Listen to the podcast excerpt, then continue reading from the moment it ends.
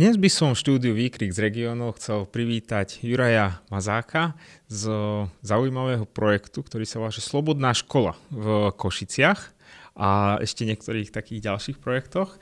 Vítam ťa tu na. Ďakujem.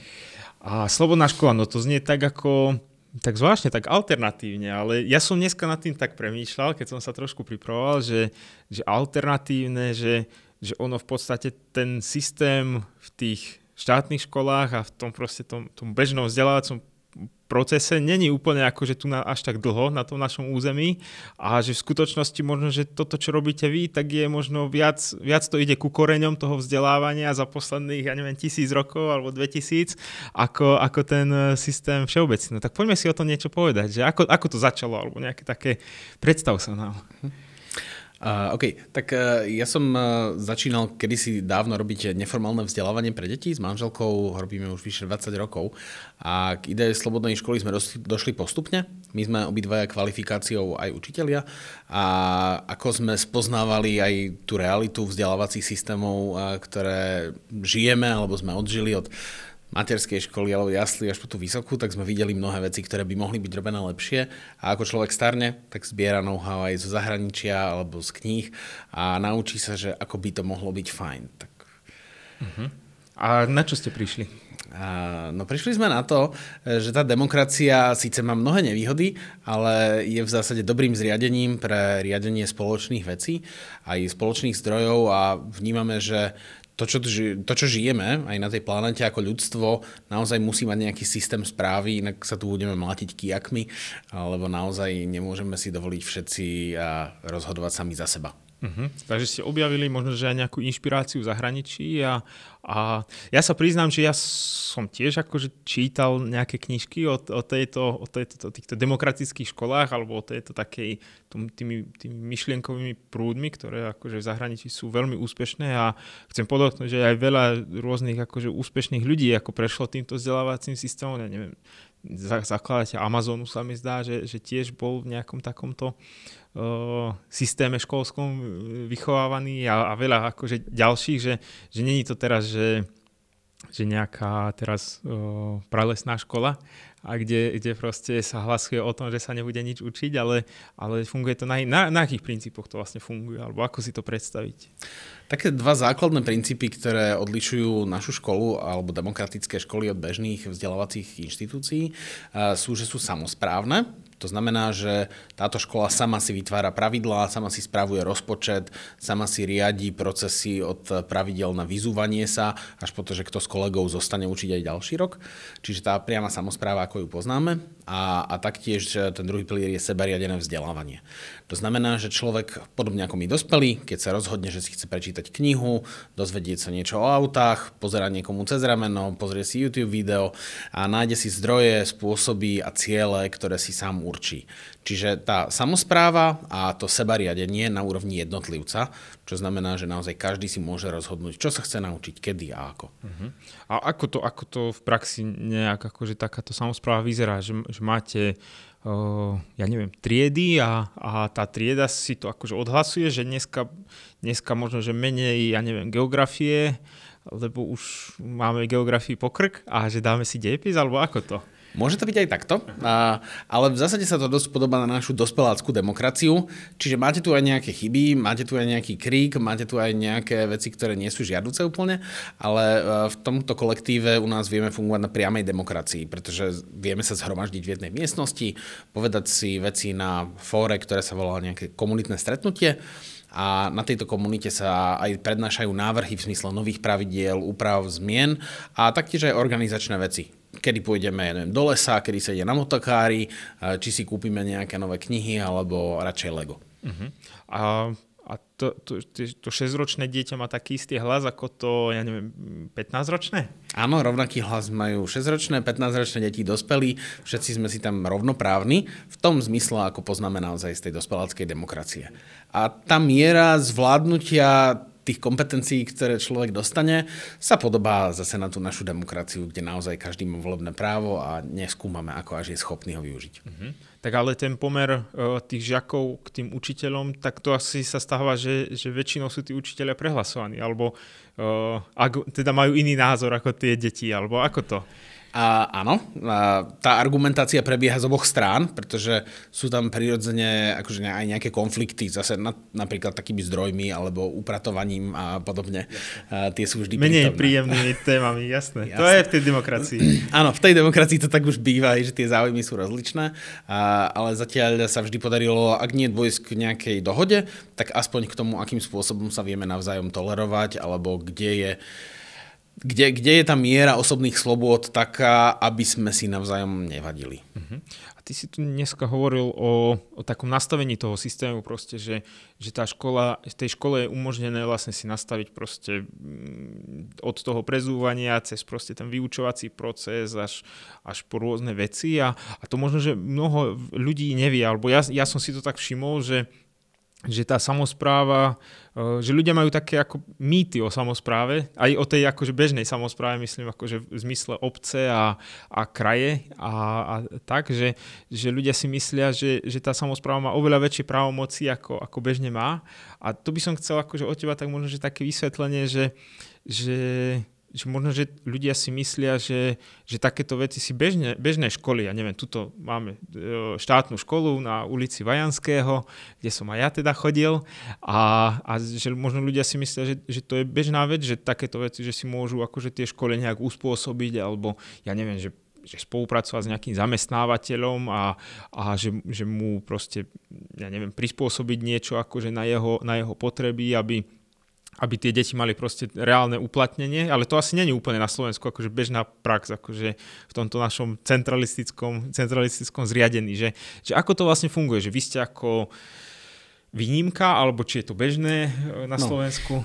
Do značnej miery sme výnimkou. My ako základná škola sme povolená ministerstvom školstva so všetkými vysvedčeniami a byrokraciou, ktorá tomu náleží, a, ale okrem toho máme dovolené množstvo výnimiek. E, existuje na to režim experimentálneho overovania my sme popísali na asi 200 stranách, e, čo ideme robiť, ako to budeme robiť, e, čo budeme porušovať z platnej legislatívy, aké sú rizika, ako sa vyhneme rizikám, pretože tá legislatíva je stavaná s cieľom vyhnúť sa rizikám. Čiže my sme toto všetko popísali. A rok, dva sme rokovali s ministerstvom, štátnym pedagogickým ústavom a v konečnom dôsledku nám to teda opečiatkovali ministerstvo. Sme vďační, lebo v mnohých krajinách e, sa to ukazuje byť ešte komplikovanejšie ako u nás ale tieto výnimky sa vzťahujú aj na možnosti samozprávy. Pretože bežná legislatíva napríklad neumožňuje žiakom prvého stupňa sa zúčastňovať na samozprávnych orgánoch, môžu tu len žiaci druhého stupňa.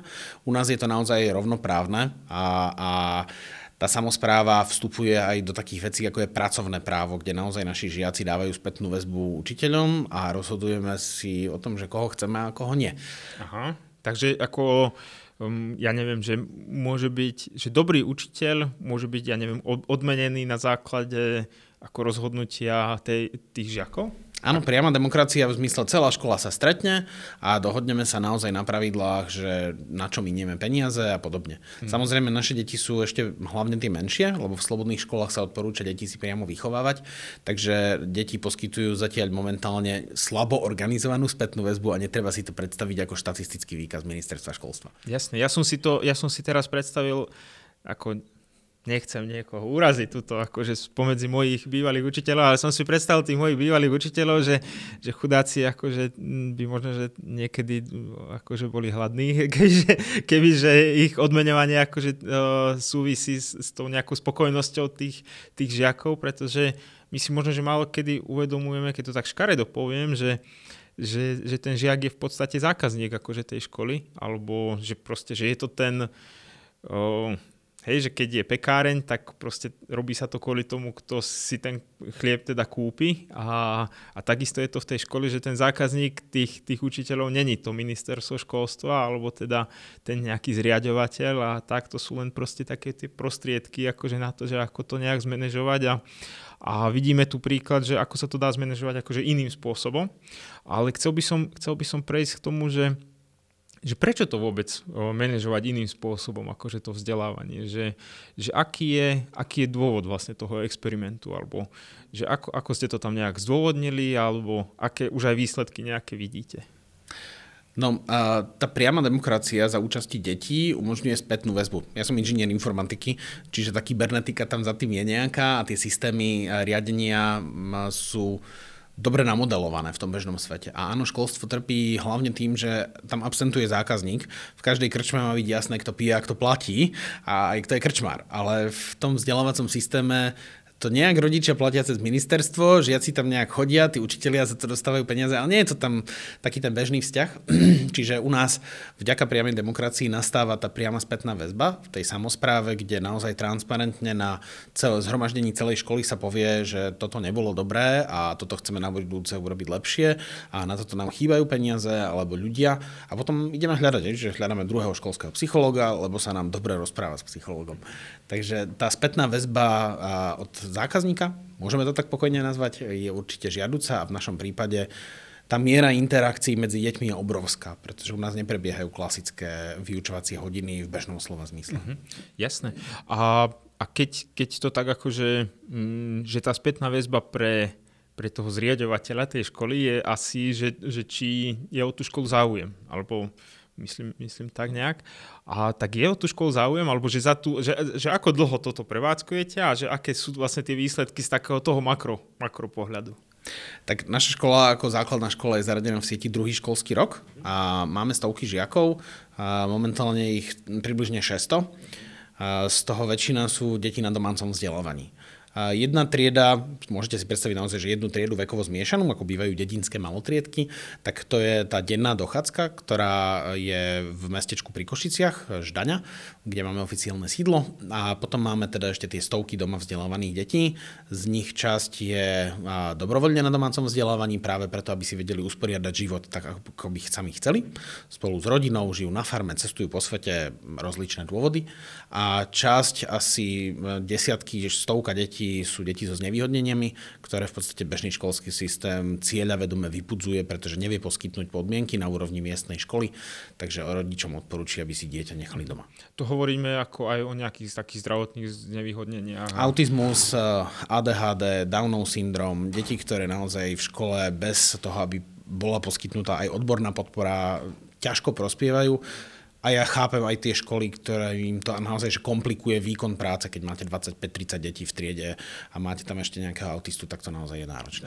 Áno, je to náročné pre všetky strany akože zúčastnené a, a viem, že aj, aj učenci teda sú akože sú akože, mm, je veľa akože detí s takýmto postihnutím a aj akože tí rodičia naozaj, že majú s tým, majú s tým veľký problém, tak možno, že aj toto by mohlo byť akože také, také riešenie. Viem že, viem, že napríklad tu na Vlúčenci je taký klub rodičov ako autistických detí a, a naozaj, že je to taká aktívna komunita, tak sa možno, že vedia na vás nejak skontaktovať a, a niečo poriešiť, lebo mm, minimálne v Lučenci viem, že, viem, že tá taká špeciálna trieda pre autistov nes, nesplňa teda ten, ten dopyt, je oveľa väčší teda ako, ako je tá ponuka tej, tej triedy alebo ten, ten počet miest v tej, v tej triede, tak možno, že aj takéto niečo by mohlo byť, by mohlo byť riešenie. No, angažovanosť ľudí, ktorí žijú v tej miestnej komunite je určite dôležitým pilierom z nášho pohľadu a toto robí problém aj slovenskému školstvu, pretože reálne nám unikajú deti, ľudí, ktorí sú angažovaní, často aj vzdelaní, schopní, zodpovední a vedia si zorganizovať tzv. vzdelávacie skupiny. Áno, často sú to práve aj rodiny so znevýhodneniami takže tieto, je ich trojciferné číslo na Slovensku už, odčerpávajú inovatívny potenciál z bežného školstva. A v tomto vidíme rozdiel práve aj medzi slovenskými školami a zahraničím, kde naozaj to zahraničie o mnoho viac dbá na to, aby tá tzv. Že reformácia sa diala v systéme, aby udržala všetkých, podobne ako Luther a katolícka církev tých veriacich vnútri, tak na Slovensku sa toto práve nedieje práve pre rigidnosť systému. A tam sa strácajú naozaj aj deti so znevýhodneniami, aj inovátori, aj všetci ľudia, ktorí by to potrebovali trošku inak, ako je tá bežná škatulka. Takže no, tí, tí politici nám trošku tak nás možno že zavádzajú, že hovoria tu o nejakom takom, že, že sociálnom systéme a tak ďalej a, a keď ten, ten systém akože základný, však toho vzdelávania, však všetci tam strávime, že, že ja neviem, 10 tisíce, 100 tisíce hodín v tom systéme, a možno aj viac, možno aj milión, alebo ja neviem, treba to spočítať, iné spočítaj. A, a tak e, a že, že proste, že, že tým prepadnú kvázi tí najzraniteľnejší, tak tam je akože to je celkom problém akože toho systému a to není jediný teda ten problém. Áno, ako kvalitné vzdelávacie systémy sa hlavne vyznačujú tým, že majú nízky rozptyl medzi tými najúspešnejšími a najmenej úspešnými. Slovenský vzdelávací systém má jeden z najväčších rozptylov v OECD, práve aj preto, že máme marginalizované komunity, máme bohaté súkromné školy a ten systém, ktorý si vynúcuje povinnú školskú dochádzku. My ju máme v ústave, že nemáme povinné vzdelávanie, ale povinnú školskú dochádzku. Takže treba vyhrievať, vyhrievať stoličku. Áno, treba chodiť do školy. E, už čo sa tam deje, to už nie je až také podstatné. Tak sú mnohé iniciatívy, ktoré sa toto snažia meniť, ale slovenské, slovenský systém sa dosť bráni. Je to vidno aj na petíciách napríklad odborárov, ktorí teraz e, sa bránia kurikulárnej reforme, ktorá mala potenciál niektoré veci zlepšiť. A ja som účastný aj dialogu s českými partnermi, ktorí taktiež prerábajú kurikulum zároveň s nami a mnohé veci sú v Čechách robené, takže stačilo by to odkopírovať a nemusíme vyšľať teplú vodu.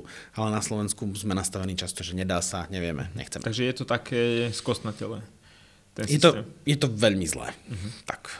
tak ale vám sa to podarilo akože jo, tak paralelne, hej, že není to, že, že ste teraz robili nejakú takú, že, že revolúciu toho systému, ale že sa vám podarilo spraviť vlastne taký paralelný experiment a proste nešlapete tým odborárom na tie prsty, alebo či, či hej, alebo ako to, z takého No, my môžeme existovať v, tomto, v tejto podobe do roku 2030. Uh-huh. Mhm. Potom by ministerstvo malo vyhodnotiť eh, na základe vedeckého výskumu, ktorý robíme v spolupráci s univerzitami, že či to teda stojí za to, aby boli dovolené takéto školy na Slovensku.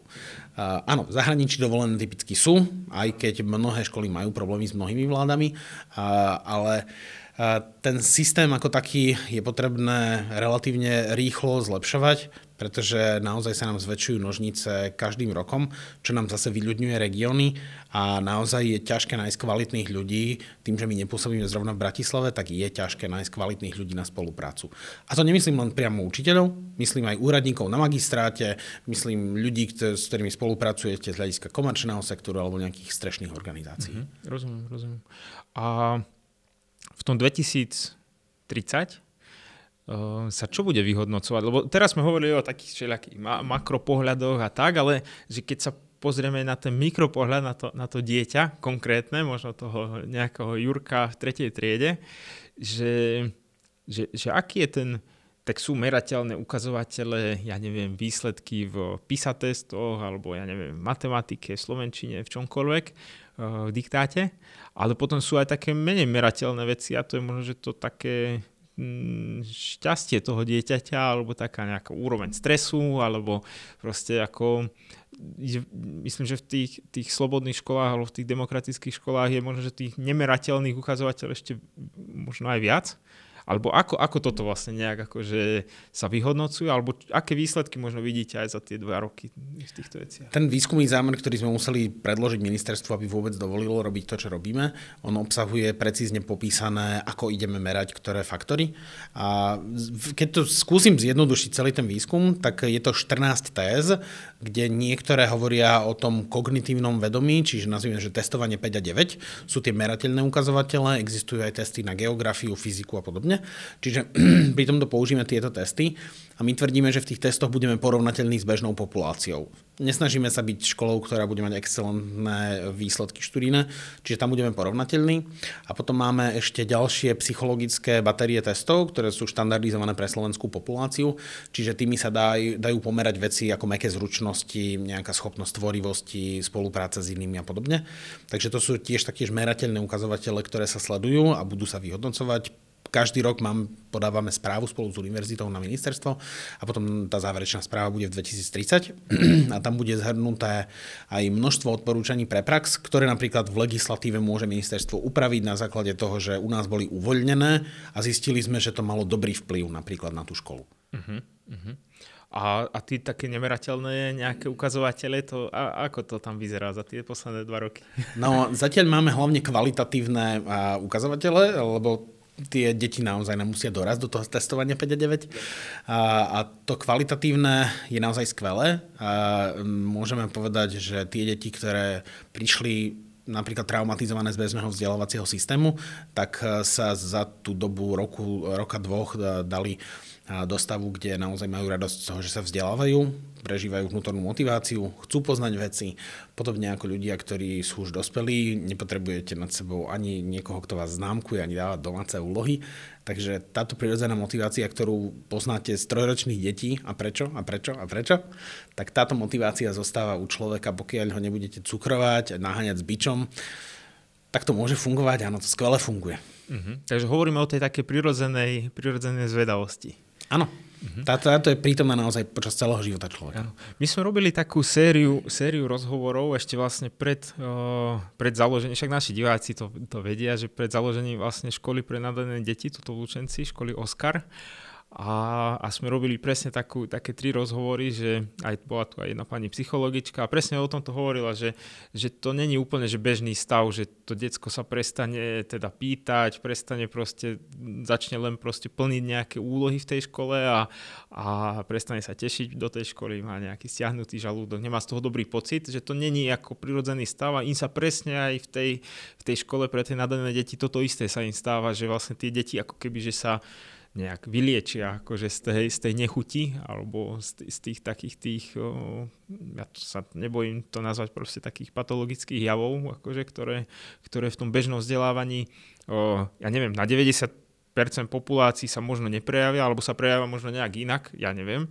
ale na tých 10% sa prejaví, akože táto vec môže sa prejaviť akože extrémnejším spôsobom a, a určite akože tí rodičia by s tým mali niečo robiť, alebo im teda odporúčam, že s tým niečo robiť a možno hľadať nejakú alternatívu, však žijeme v 21. storočí a, a ako vidíte, že existujú tu na aj, aj iné alternatívy, ako, ako proste tá škola, ktorá je najbližšie teda k vášmu bydlisku a, a žiadna iná. Tak Mm, som sa ešte chcel spýtať, že tak táto naša škola ako pre tie nadané deti, tá, tá Oscar, tak je akože mm, taká, mm, no je akože tam tie príjimačky sú, sú akože, že tam je nejaký test, akože je tam nejaká, nejaká bariéra, ale ako do vašej školy môže prísť ako ktokoľvek, alebo že ako, aký je vlastne ten proces. Ak by niekto napríklad, čo nás dneska pozerá a, a má napríklad problém so svojím dieťaťom, môže mať nejaké znevýhodnenie alebo necíti sa komfortne tam, kde je a chcel by napríklad k vám prísť, tak aký, aký je tam proces? Tak uh, máme dennú dochádzku a tom školákov, že ak by ste chceli v Lučenci dennú dochádzku, tak musíte nájsť priestory v prvom rade a určite skúsime pomôcť. Pomáhame takto tým vzdelávacím skupinám mm-hmm. po celom Takže Slovensku. Takže kvázi taká pobočka vašej školy, alebo... Tam je legislatívny problém zase s tou rigidnosťou slovenskou, ale dá sa o niečom uvažovať, aj? tak, tak to, to vieme. No a tie denné deti, my hovoríme, že sme škola pre každé dieťa, ale nie pre každého rodiča, pretože keď máte prípad, že teda dieťa sa celý deň šťastne hralo v lese a s ďalšími piatimi deťmi, ale vy očakávate, že 6-ročné dieťa naozaj už bude vedieť všetky písmenka a babka sa pýta, že či už vie vybrané slova, násobilko, neviem čo všetko, tak e, toto môže byť problém, pretože keď budete e, večer v kuchyni riešiť pracovné zošity z matematiky, tak to dieťa to nezvládne. Ako naozaj deti sú veľmi adaptabilné, ale aj v dobrom, aj v zlom slova zmysle. Čiže my keď naučíme deti, že tá vonkajšia motivácia je rozhodujúca, tak nemôžeme potom očakávať od dospelých ľudí, že budú sami po sebe zbierať plastové fľaše z lesa. Takže tam vychádzame z toho naozaj, že dieťa je úplne v pohode s týmto systémom vzdelávania, je úplne prirodzený a za históriu ľudstva viac menej bol stále takto prítomný. Není to alternatív, je možno, že prirodzenejší ako ten od Márie Terezie. Áno, Mária Terezia zobrala tú Prusku vojenskú akadémiu a ono, jasné, že v tej dobe to dávalo ekonomický-spoločenský zmysel. Ale v dnešnej dobe cez eh, dáta o duševnom zdraví vieme povedať, že mnoho dospelých ľudí si nesie veci, ktoré si nemalo niesť a nemuselo niesť. Keby sme dali trošku pozor na to, čo hovoria povedzme psychológovia, neurológovia a tak ďalej. Tie vedecké poznatky jednoznačne stoja na našej strane z hľadiska mnohých faktorov, ktoré v bežnom školskom vzdelávacom systéme prítomné sú, a tak to nie je dobré prostredie na učenie sa. Už len keď si zoberiete taký samotný koncept, že vás vlastne izolujú od reality s ďalšími 20 rovesníkmi a máte tam jedného človeka, hovoriacu hlavu nejakú, to v podstate už umelou inteligenciou viete dosť dobre nahradiť, tak kto sa z dospelých ľudí takto učí? Hej? Kto vyhľadáva rovesníkov, no dokonca ešte vám ich tam pridelia, nie že ste si vybrali. Dokonca v tom istom, nie že rovesníka, ale že úplne v tom istom roku proste áno, narodených. Áno, akože tak to, toto vôbec nie je prirodzený spôsob učenia sa. Reálny spôsob učenia sa aj na pieskovisku v troch rokoch, aj v 30 rokoch, ako sedíme za týmto stolom, je, že máte niekoho, kto to vie robiť, ste s ním, učíte sa. Takto funguje učenie sa a tento transfer bol minimalizovaný do podoby nejakej učebnice a tematického plánu, ktorý učiteľ musí stihnúť pre prejsť. Ale pokiaľ my budeme mať stále centrálne definované kurikulum, tak to je skrátka práca pre učiteľa. To nie je vzdelávanie pre dieťa. A to vzdelávanie pre dieťa spolu s právami, ktoré snáď deti nadobudnú, z môjho pohľadu bude zmenou v tomto storočí. Lebo keď sa pozrieme na tú históriu ľudstva, tak e, ženy môžu šoferovať, voliť môžu, akože kopa vecí, super. A psi na slovenskej legislatíve už pes nie je vec, a, takže ja verím, že v tomto storočí už sa dostaneme k tomu, že aj dieťa má nejaké práva, že ktoré dieťa bude nemá. človek možno. Áno, že aj dieťa bude skrátka akceptovaným členom spoločnosti. A ja by som len chcel pripomenúť, že, že toto nie sú nejaké akože, že, že, že úplne že experimenty, že tu sú školy, ktoré majú storočnú tradíciu akože v, v, týchto, v týchto myšlienkách. A ja dám aj dole, dole do popisu vlastne uh, link na, na knižku, ktorú si môžete v elektronickej podobe stiahnuť zadarmo, je v češtine, uh, je to práve o škole Summerhill. A môžete si to, môžete si to naštudovať, sú to aj práve tie vedecké, akože to myslím, že jeden psychológ napísal, sa to volá, že Sloboda učení. A, a ak si chcete o tom teda niečo viac načítať, tak, tak vrele, vrele odporúčam. Áno, na YouTube je aj voľne dostupný film o tej prvej škole. Je vo viacerých jazykoch sprístupnený, čiže... To si aj ja musím pozrieť, tak, to, taký, som, to som nevidel. Taký romantizovaný pohľad na mnohé veci, ako jasná rodinný celovečerný film. Tak to tam tiež, to tam tiež dáme. Takže Summerhill si určite môžete pozrieť a uh, veľmi podobne vyzerá naozaj naša škola. Že tam máte hluk, máte tam pohybujúce sa deti a tie deti sú rady, že sú tam. Perfektné, perfektné. Tak ja ti veľmi pekne ďakujem, že si, že si prišiel tuto do, do štúdia Výkrik z regiónov a ešte by som ťa chcel tak možno že vyzvať, že, že čo by si našim divákom odkázal. Tuto kľudne môžeš do tejto, do tejto kamery. No, ja by som bol veľmi rád, keby v tých regiónoch mohlo byť kvalitné vzdelávanie, pretože to je práve to, čo udrží ľudí v regióne a nemôžeme sa stretnúť všetci v Bratislave ani v Prahe. Takže pokiaľ zostanete v regióne, naozaj skúste pomôcť budovať dobré vzdelávacie inštitúcie a pokiaľ by ste v tom chceli nejakú pomoc, určite sa na nás môžete obrátiť. Radi podporíme kohokoľvek, kto sa snaží, aby sme naozaj vedeli žiť tam, kde máme svoju rodinu, blízkych a kde sme doma. Perfektne, ďakujem ti.